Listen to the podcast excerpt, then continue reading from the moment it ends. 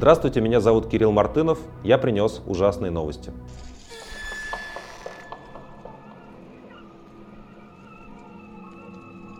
Мы записываем ужасные новости обыкновенно в пятницу вечером, и поэтому в выпуск ужасных новостей, который вышел в прошлую субботу, не попало ничего про страшную войну, которая началась в Израиле и против Израиля.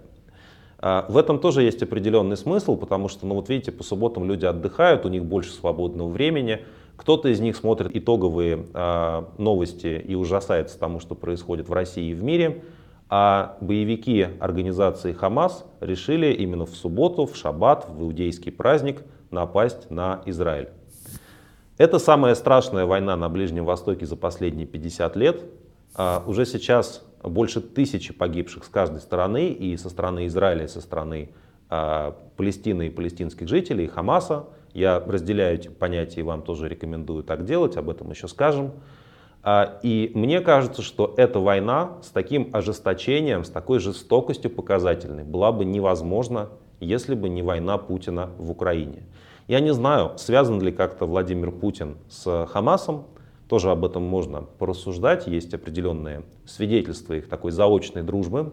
Но совершенно точно эта война стала возможной, потому что Путин полтора года назад напал на Украину, и теперь войны — это новая норма, новый способ вот у этих так называемых крутых а, политических лидеров решать свои проблемы. И поэтому а, те вещи, которые в течение многих десятилетий были невозможны, несмотря на взаимное недоверие, несмотря на очень высокий уровень насилия на Ближнем Востоке всегда, такой войны не было с 1973 года чтобы за несколько дней мы получили, за неделю мы получили такое страшное количество жертв. А, Весь мир обошли кадры страшных преступлений, которые Хамас совершил на территории Израиля. Эти преступления не могут быть ничем оправданы, ни старыми обидами, а, ни тем, что Израиль тоже совершает а, там, плохие поступки или преступления, или ведет несправедливую политику. Претензии к Израилю, к израильскому правительству, конкретно к господину Нетаньяху, они существовали до этой войны, они были обоснованы, они будут существовать, вероятнее всего, позже. Но террористические методы Хамаса оправданы этими претензиями быть не могут.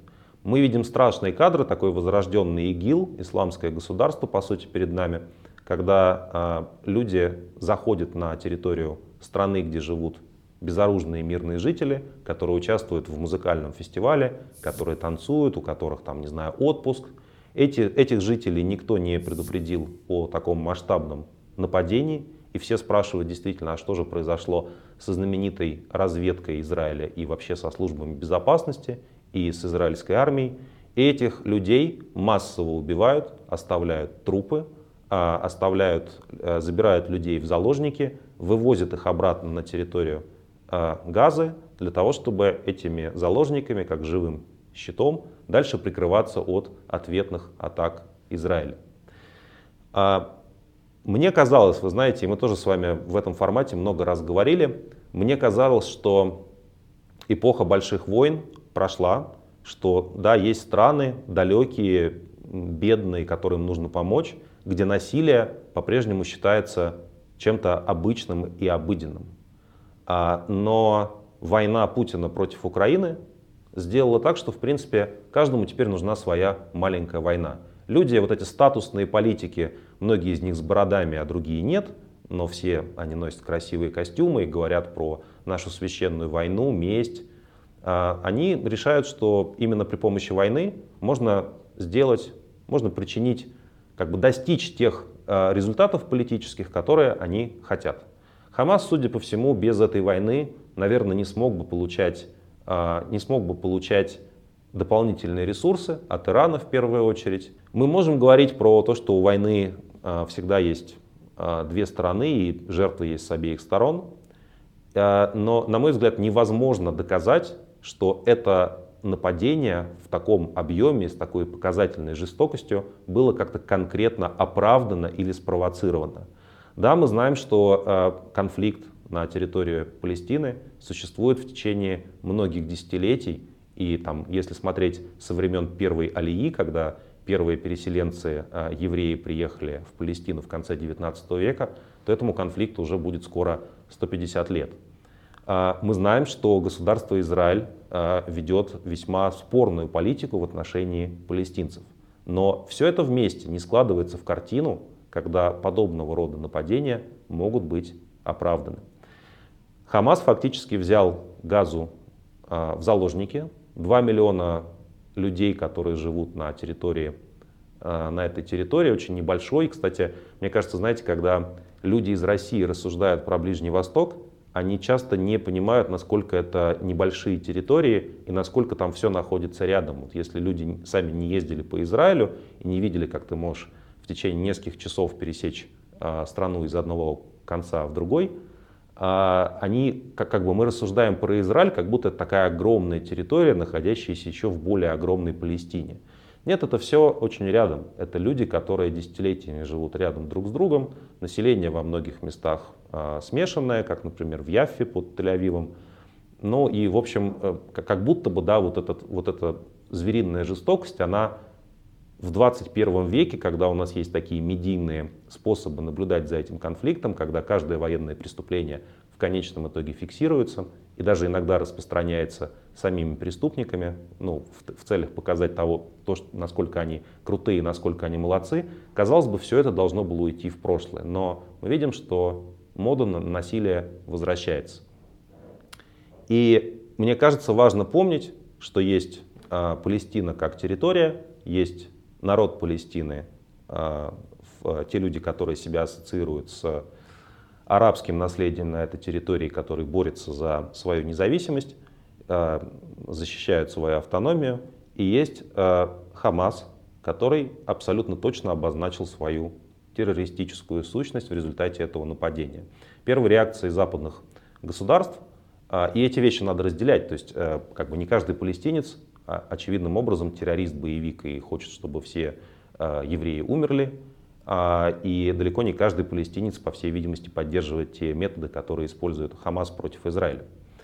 Но дальше возникает вот эта типичная логика, которую мы очень хорошо видим сейчас на примере нашей войны, войны против Украины, позорной и страшной войны, когда ненависть и насилие порождает встречную ненависть и встречное насилие, и дальше уже ты в течение долгого времени не можешь разобраться, кто в этом виноват и что со всем этим делать.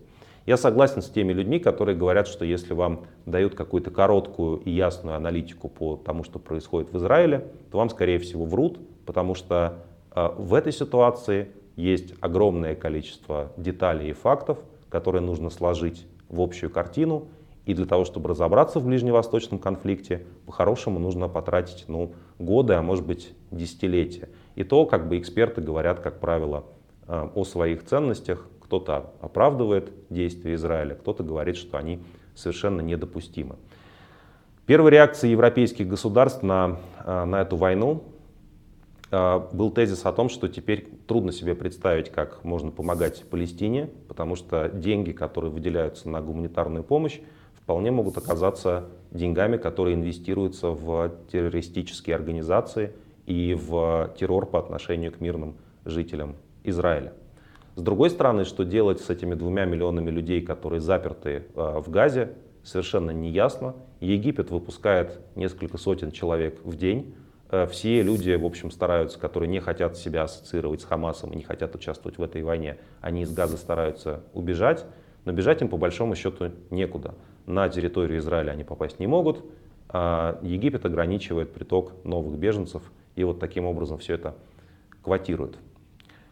А поразительно, что развернулась как будто бы некая дискуссия, то есть есть а, довольно влиятельные западные институции и отдельные голоса в России – которые э, пытаются найти какие-то оправдания для того, что Хамас сделал. Ну, то есть, как бы никто как будто бы прямо не говорит, что, или почти никто не говорит, что э, Хамас молодцы, но при этом, при этом есть такая идея, что, ну, как бы Израиль тоже много плохого сделал в отношении этих людей, и вот теперь начался этот новый уровень насилия. Э, я повторю этот тезис, мне кажется, оправдать э, то, что произошло с мирными жителями, нельзя. А, если бы мы увидели подобные действия от израильской армии, вот просто входит израильская армия, начинает всех расстреливать налево и направо, мы бы сказали то же самое про израильскую армию. Но кажется, что Цахал, армия обороны Израиля, при всех своих особенностях и недостатках, таких действий, как э, террористы, все-таки себе не позволяет. А число жертв тем временем растет, э, и Израиль объявил состояние войны, в армию призвано 300 тысяч резервистов. Вы знаете, в Израиле всеобщая воинская а, обязанность существует, в том числе для женщин, потому что Израиль в течение многих десятилетий живет в этом враждебном а, окружении. Ну и просто о масштабах войны можно судить не только по количеству убитых, но и, например, по таким цифрам, что больше 300 а, тысяч человек в Газе остались без жилья, об этом сообщает ООН, и уже сейчас убито 12 сотрудников Организации Объединенных Наций, которые в этом регионе, на этой территории работают. Э, бесконечные обмены э, взаимными ударами. Э, Израиль атакует с воздуха, Хамас запускает в ответ ракеты, ракеты «Земля-Земля», пытается пробраться на Израиль, в израильские поселения. Многие города эвакуированы. Ну и вся, вся страна, все, весь этот, в общем, компактная территория, вся она находится на военном положении. В Газе, помимо разрушенного жилья, настоящая гуманитарная катастрофа, потому что нет интернета, нет электричества. Единственная электростанция, которая э, генерировала энергию на этой территории, она разрушена в результате, э, в результате удара. И э, израильский политический лидер Нетаньяху тоже заявил о том, что теперь вот Израиль будет очень сурово мстить до тех пор, пока ничего от Хамаса не останется. Израиль готовит наземную операцию в Газе. Это означает, что будут введены войска, будет введена тяжелая техника, и количество жертв еще может увеличиться кратно. А как выйти, повторюсь, из этого кольца и цепи насилия, на сегодняшний день никто не знает. Я смотрю на лучших экспертов а, зарубежных, западных по Ближнему Востоку. Они в голос говорят, что никто не ожидал такого развития. А, событий никто не, не, не ждал, что такой уровень насилия запредельный в принципе возможен в 2023 году. Прогнозов таких э, не было.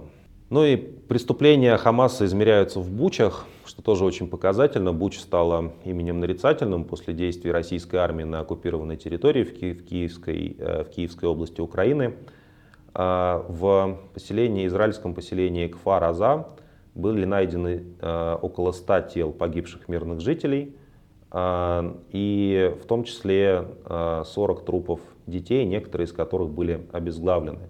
Эту информацию о том, что есть сожженные обезглавленные младенцы в кибуце Кфараза, подтвердил, подтвердила израильская газета «Иерусалим Пост» на основании верифицированных фотографий. Фотографии эти никому не рекомендую смотреть. Ну и, конечно, очень важно, как это все обрабатывает российская пропаганда. Многие российские пропагандисты после первых часов и первых дней удара по Израилю откровенно радовались тому, что теперь как бы у них тоже есть такая война, теперь вот наконец-то евреи за все ответят, а то они там Украину поддерживали, в общем, вели себя недостаточно патриотично в отношении российской войны, хотя непонятно, почему кто-то должен, кроме самих военных преступников, российскую войну поддерживать. Э, э, пропагандистская телекомпания НТВ назвала сообщение про обезглавленных боевиками Хамаса детей фейком и израильской бучей. Ну, то есть, как бы для них это в том смысле, что и там, и там якобы инсценировка. Путин выступает, и вообще российский МИД э, не, выступила, не выступили с явным осуждением действий Хамас. Видимо, все-таки чувствуют что-то общее во всей этой истории. А, и а, Путин продолжает рассуждать и рассматривать себя как такого великого миротворца. Последнее его заявление заключается в том, что пора наконец восстановить независимое государство Палестина. А, я не знаю, вот что делать с Палестиной, честно сказать, но представьте себе этого миротворца, представьте себе человека, который не только хочет уничтожить соседнюю страну, не только убил уже сотни тысяч людей и украинцев, и россиян, по всей видимости, если все потери сложить вместе – не только начал самую большую войну после Второй мировой а, в Европе, и теперь он, да, и как бы, собственно говоря, еще обещает ядерную войну, в случае чего, если все будут плохо себя вести. И теперь этот человек считает, что он замечательный переговорщик, который сможет евреев и арабов в Палестине примирить и создать новое государство. Я думаю, что на самом деле Владимир Путин уже Палестину в некотором смысле слова создал. Это непризнанные территории, абсолютно обескровленные, откуда бегут люди на юге и на востоке Украины, а, где, в принципе, наверное, даже есть свой Хамас, а, который э, из себя представляет совокупность и российской оккупационной армии, а, и многочисленных парамилитари структур, которые как бы сейчас якобы после смерти Пригожина подчиняются Министерству обороны, но это, что называется, не точно. Количество погибших в Израиле граждан России увеличилось до 4 человек, только по официальным подтвержденным данным 6 числятся пропавшими без вести, и при этом на территории Газы могут находиться более тысячи россиян, а, которые так же, как и все остальные, остальное население этой территории, заперты сейчас без всякого выхода, и поэтому Израиль и США обсуждают перспективы а, создания гуманитарных коридоров вот для россиян и для других иностранных граждан, в первую очередь, которые в приоритетном порядке куда-то будут из, с этой территории выезжать, потому что никто пока а, принимать бегущее население Газы к себе не готов.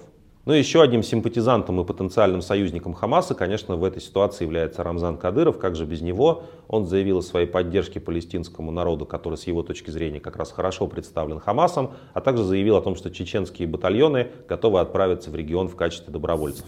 Там как раз их, конечно, очень ждут, особенно после участия чеченских батальонов в украинской войне. Я думаю, что Цахал, конечно, будет невероятно рад такой э, встрече. Если пытаться делать здесь какие-то выводы, то, по-моему, они заключаются в том, что э, на фоне вот этих вспышек насилия в Украине, в Карабахе, в Израиле, люди постепенно все более дезориентированы, все меньше понимают, зачем им нужно следить, кому сочувствовать и заслуживает ли хоть кто-то сочувствия. И постепенно люди на уровне эмоций, риторики все больше, более спокойно относятся к войне, как теперь, видимо, постоянному спутнику нашей жизни, по крайней мере, на какое-то время, уже достаточно длинное. А люди уже почти не обсуждают украинскую страшную войну, в которой участвует Российская Федерация. На это просто ни у кого нет эмоциональных сил. И если у нас будет, не дай бог, четвертая и пятая война, мы будем видеть, как эти войны закрывают друг друга, наслаиваются друг на, другу, на, друг на друга. И, по-моему, в мире в целом просто заканчивается эмпатия. Просто заканчивается способность сопереживать чужому горю, потому что каждый день мы видим слишком много горя и в слишком открытых, явных формах. Люди хотят избежать, люди вот интересуются первую неделю новой войной, а потом стараются забыться и жить своей нормальной жизнью, если война все еще не пришла к вам в дом.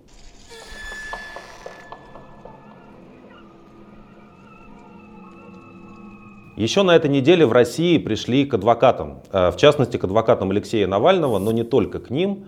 И мне кажется, это очень показательная вещь, что вот посмотрите, есть такая специальная функция у людей защищать подзащитных своих клиентов от каких-то произвольных действий со стороны государства. Право на защиту гарантировано российскими законами, есть адвокатский статус. Это специальный такой тоже защищенный человек, чья функция э, да, добиваться э, справедливости, потому что у государства всегда есть полиция, у государства всегда есть суды, у государства есть следователи и прокуроры, а у человека, который находится под обвинением, например, по уголовной статье, но не обязательно по ней, есть только вот его представитель, защитник и адвокат.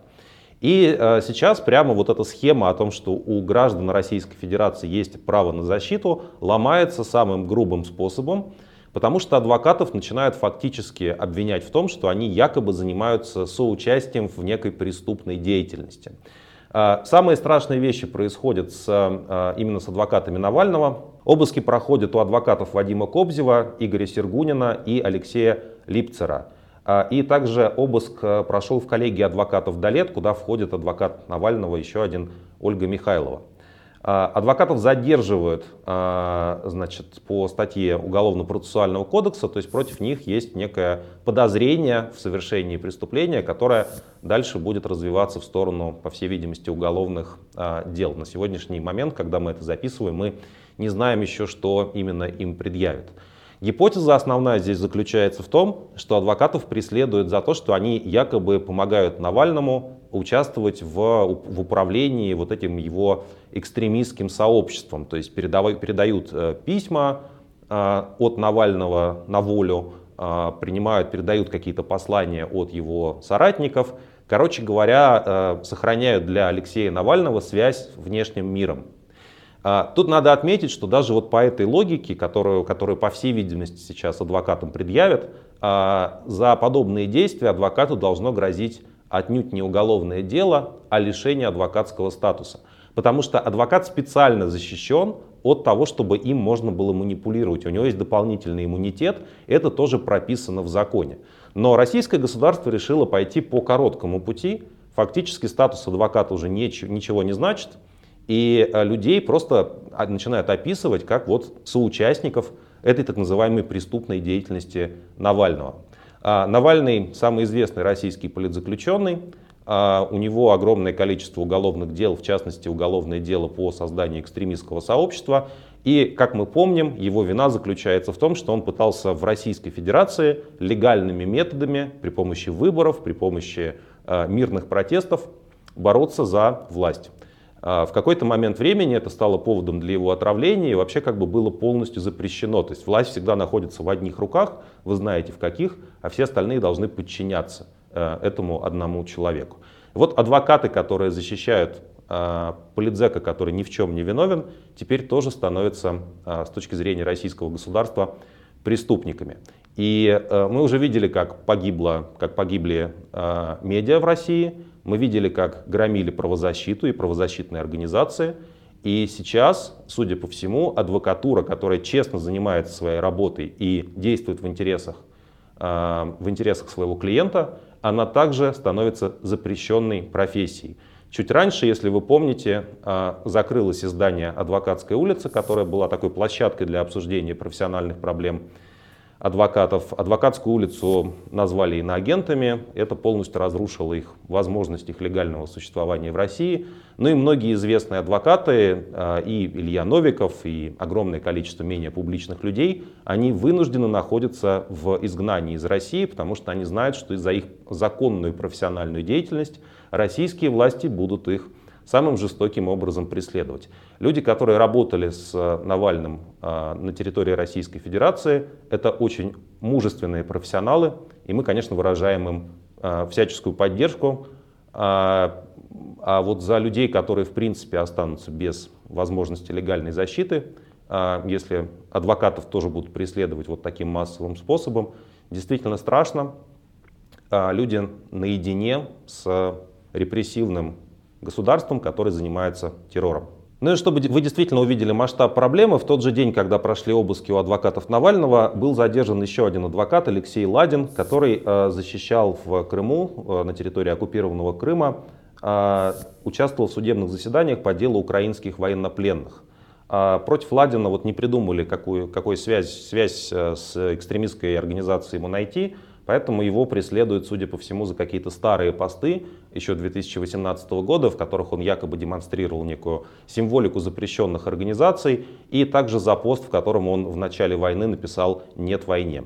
Классический э, лозунг, который мы тоже не устаем э, повторять. По-моему, ситуация заключается в том, что, конечно, э, против адвоката хотели найти что-то, что позволит его задерживать и преследовать, потому что он, очевидно, мешал творить беззаконию тем людям, которые организовывают эти так называемые суды над украинскими военнопленными. А, кажется, что это начало массовой кампании против адвокатуры.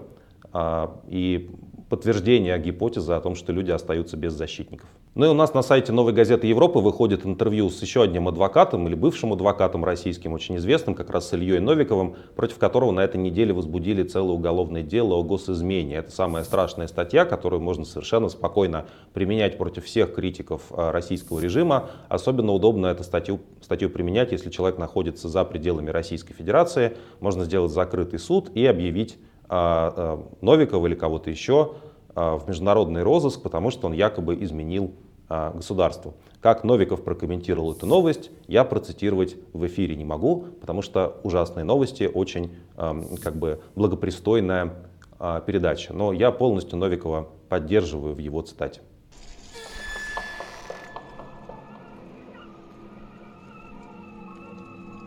На этой неделе был вынесен приговор по знаковому уголовному делу о так называемой дискредитации российской армии. Это приговор и уголовное дело в отношении сопредседателя правозащитной организации «Мемориал», знаменитого российского правозащитника Олега Орлова. А суд приговорил его к 150 тысячам рублей штрафу по этому долго играющему сложному уголовному делу, где было масса фейковых идиотских экспертиз, написанных с огромным количеством орфографических ошибок, что много говорит об экспертах. И мне кажется, вы знаете, тот факт, что тот факт, что Орлову присудили 150 тысяч штрафу по этому уголовному делу, фактически говорит о том, что судья, который этот приговор выносил, и вся судебная система Российской Федерации тотально коррумпированная, они прекрасно знают, что Орлова судить было нельзя, что он ни в чем не виновен, как и другие люди, которые говорят, что война это безумие и преступление. И в этом случае, в том числе, фактор общественной поддержки сыграл свою роль. А, как ни странно, иногда такие вещи еще бывают, потому что Орлова, в принципе, можно было, конечно, отправить в тюрьму, как и всех, кто выступает против войны. Но вот суд у нас, видите, пошел на такую меру оттепельную. У нас а, как бы благость суда измеряется в том, что человек в результате политического уголовного дела не оказывается за решеткой, что называется низкий поклон вот этим судьям, которые невиновных людей всего лишь штрафуют, а не там закапывают заживо в землю, не отправляют их а, как Горинова, например, да, как бы в ШИЗО, а, непонятно за что, непонятно за какие преступления против этого государства. И э, есть два важных, две важных детали в деле Орлова. Во-первых, обвинение, выступая в конце процесса, заявило о том, что правозащитнику нужно э, назначить еще одну дополнительную психиатрическую экспертизу, ну, что, в общем, является для российского правосудия стандартной мерой, но тут э, очень важно, то есть они всех отправляют, всех сложных клиентов, кто как бы не очень хочет садиться в тюрьму и кто, против которого не так много, против кого не так много доказательств, всех массово отправляет на эту психиатрическую экспертизу. Но здесь, конечно, всем все заметили, с какой мотивацией прокурор говорил о том, что Орлову нужно назначить эту дополнительную экспертизу. А с психиатрами, по версии обвинения, Орлов должен был общаться, потому что у него, цитирую, обостренное чувство справедливости, полное отсутствие инстинкта самосохранения и постоянного позерства. Ну то есть человек выступил против войны, а прокурор считает это позерством, и говорит, что он вообще, ну, берега попутал, просто Орлов, понимаете, он просто не понимает, в каком государстве он живет, и что всем нужно заткнуться. Давно уже уже всем объясняли, что всем, кто против войны, нужно в России заткнуться и молчать, и ждать, когда эта кровавая баня закончится. А Орлов не такой, поэтому ему нужна была психиатрическая экспертиза по версии прокурора. А вторая важная деталь здесь заключается в том, лично для меня очень важная деталь, что одним из общественных защитников на процессе Орлова выступал Дмитрий Муратов, в недавнем прошлом а, главред «Новой газеты», которого вы прекрасно знаете, который покинул свой пост, потому что его назвали а, иноагентом, а, чтобы не подставлять редакцию и чтобы редакция могла продолжать даже в этих условиях работать. Муратов произнес на заседании по делу Орлова мощнейшую речь, очень опасная, на мой взгляд, речь. Это были, были сказаны очень опасные слова, которые показывают, как Россия шаг за шагом скатывается к фашизму. А, и мне кажется, что эта речь, когда она будет опубликована целиком, она станет действительно исторической. Сейчас я, наверное, не буду воспроизводить а, детали этой речи, хотя они прозвучали публично в суде, потому что мне страшно за моего коллегу и друга, сказавшего правду в российском суде в лицо российскому государству.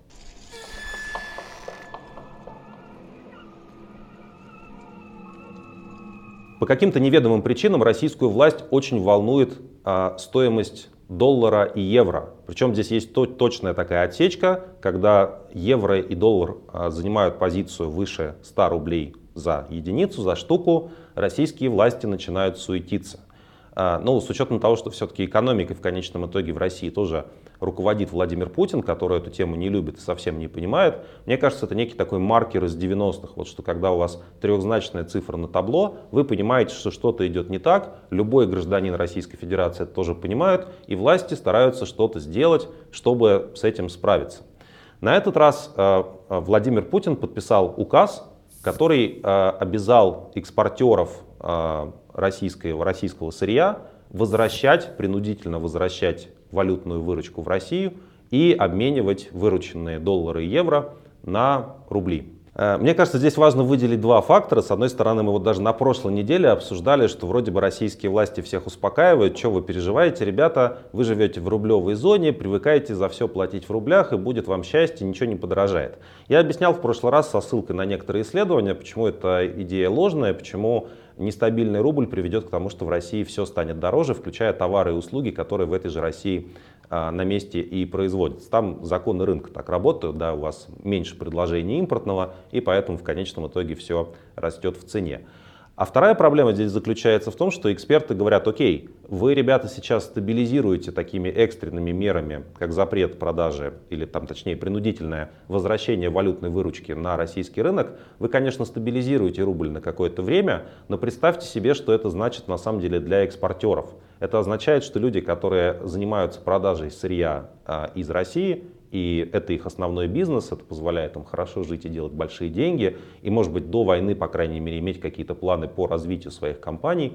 Они прекрасно понимают, эти люди, которые владельцы бизнеса, в том числе ассоциированного с государством, а, тоже, в общем, люди коррумпированные, да, и хотящие желающие оставить себе как можно больше денег. Короче, все российские компании прекрасно понимают, что если можно вводить для стабилизации национальной валюты такие экстренные меры на втором году войны, то это фактически означает, что никакой частной собственности нету, так же, как в случае с недавним, э, с недавним запретом на экспорт э, бензина и дизельного топлива из России, и что вам, по большому счету, если вы хотите дальше заниматься частным бизнесом, а не обслуживать просто войну Путина, вам нужно постараться сделать так, чтобы ваши активы находились не в России. То есть, иными словами, если вам запрещают э, распоряжаться свободно вашей выручкой, вы будете искать другие способы, как ваш капитал из России выводить. И в долгосрочной перспективе, как говорят эксперты, э, эта мера может привести к тому, что ну, на какое-то время рубль стабилизируется, потом все-таки рыночные факторы возьмут свое, а отток капитала из страны э, в результате только увеличится. И вы знаете, мне кажется, мы на своем уровне, многие из нас, хотя мы там не владельцы крупного бизнеса, но мы видели, как это работает, когда ничего нельзя, все запрещено, кругом санкции, банковские ограничения, и ты никак не можешь распоряжаться своими сбережениями, своим имуществом. Вот эта вся история, например, про криптовалюты как основной способ выживания для россиян, которые хотят там, продать квартиру а, для того, чтобы иметь хоть какие-то деньги для жизни за, за пределами страны, это в принципе та же самая логика. Вы все равно ищете способ, как вы можете вашими деньгами распоряжаться, даже если все везде кругом одни сплошные запреты. Будем следить за курсом рубля и будем, конечно, смотреть на то, как люди, которые тоже, как я шутил в прошлый раз, э, люди, которые с ног до головы э, одеты во все импортное и ездят, конечно же, на импортных машинах и так далее, и на импортных яхтах тоже, как они нам будут рассказывать, как же хорошо жить, черт побери, в рублевой зоне.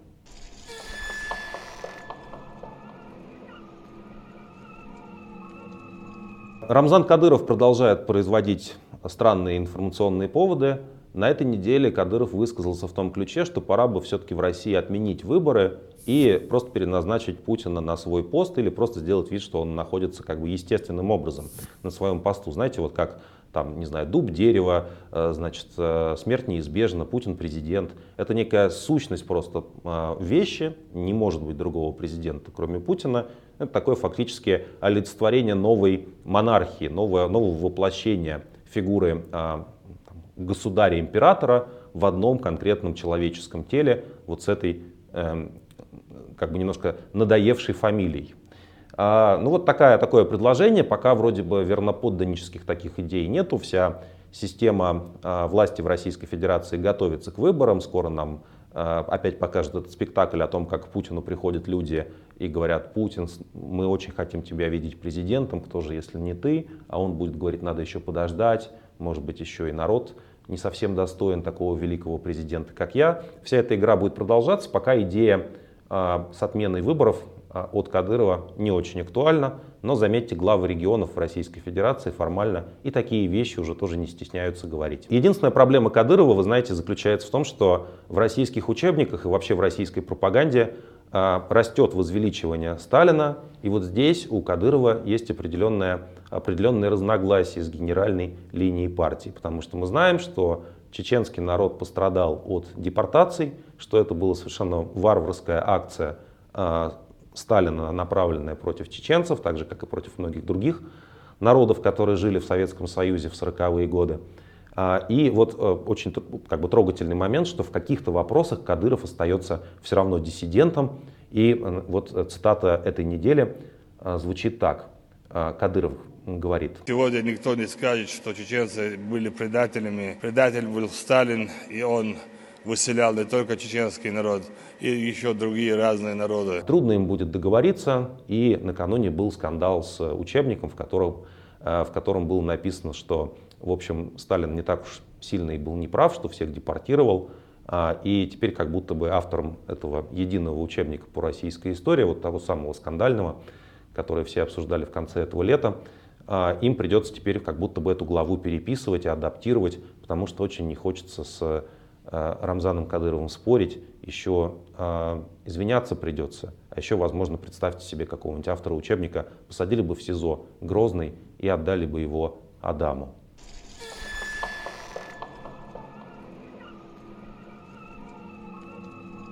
Ну и вообще, вы знаете, в России приступ э, такого федерализма, появляются какие-то разногласия между представителями ветвей власти и представителями регионов, не только Кадырова это касается. Вот, например, разногласия по поводу нашей горькой эмигрантской судьбы. Вячеслав Володин, э, один из главных участников свиты Владимира Путина, человек, который постоянно воспевает величие российского президента, призвал депортировать уехавших релакантов в Магадан. Но это в том случае, если как бы кто-то вернется, вот сразу запускается песня Васи Обломова да, с известным текстом.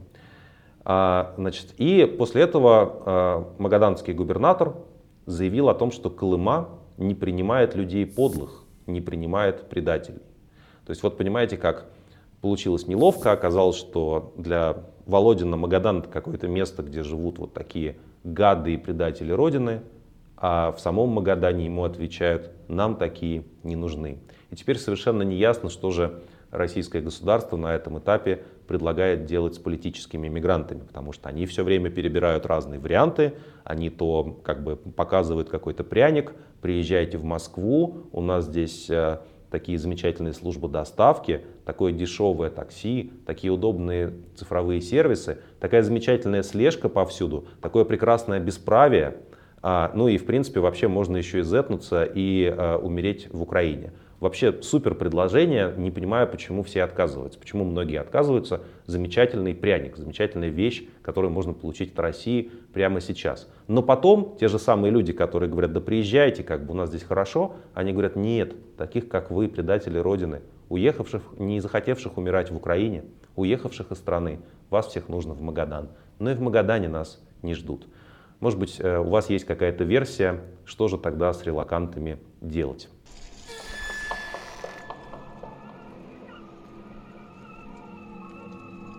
Большое беспокойство в рамках рубрики «Новости культуры» вызывает состояние здоровья Маргариты Симоньян. Как вы помните, неделю назад она была главным ньюсмейкером, когда ни с того ни с сего заявила о том, что хорошо было бы взорвать ядерную бомбу в небе над Сибирью.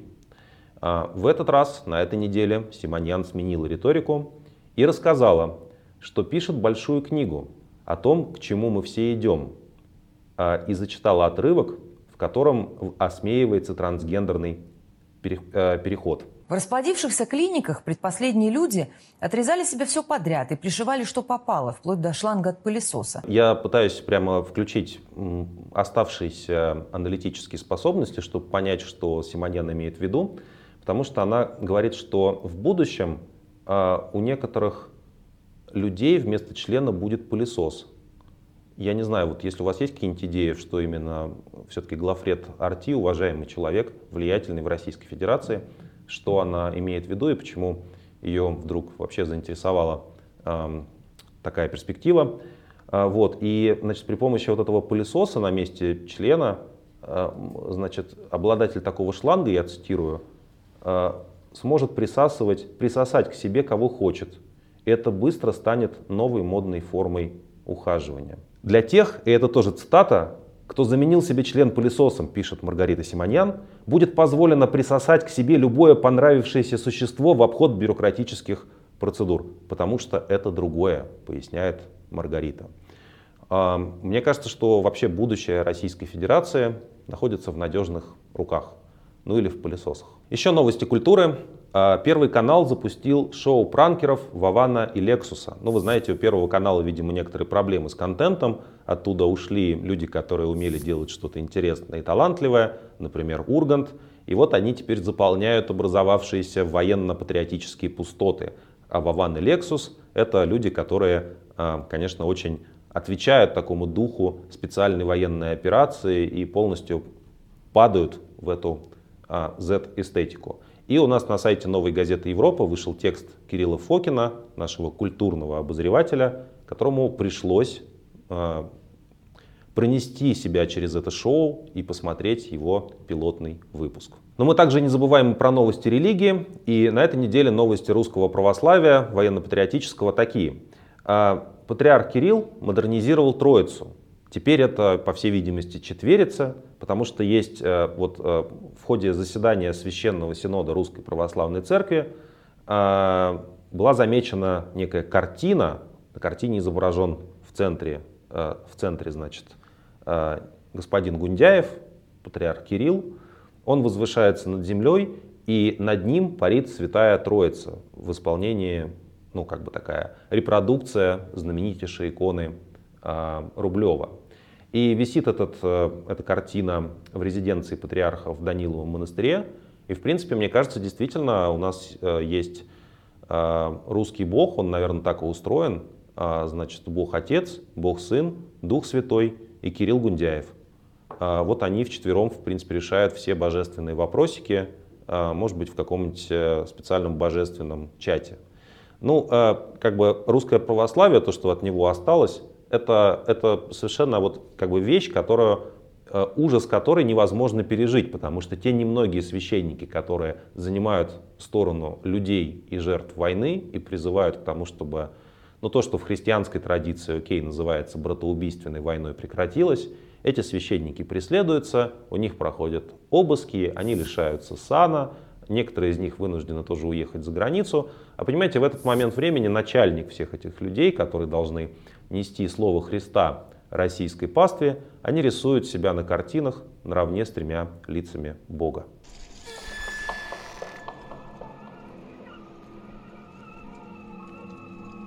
Это были ужасные новости.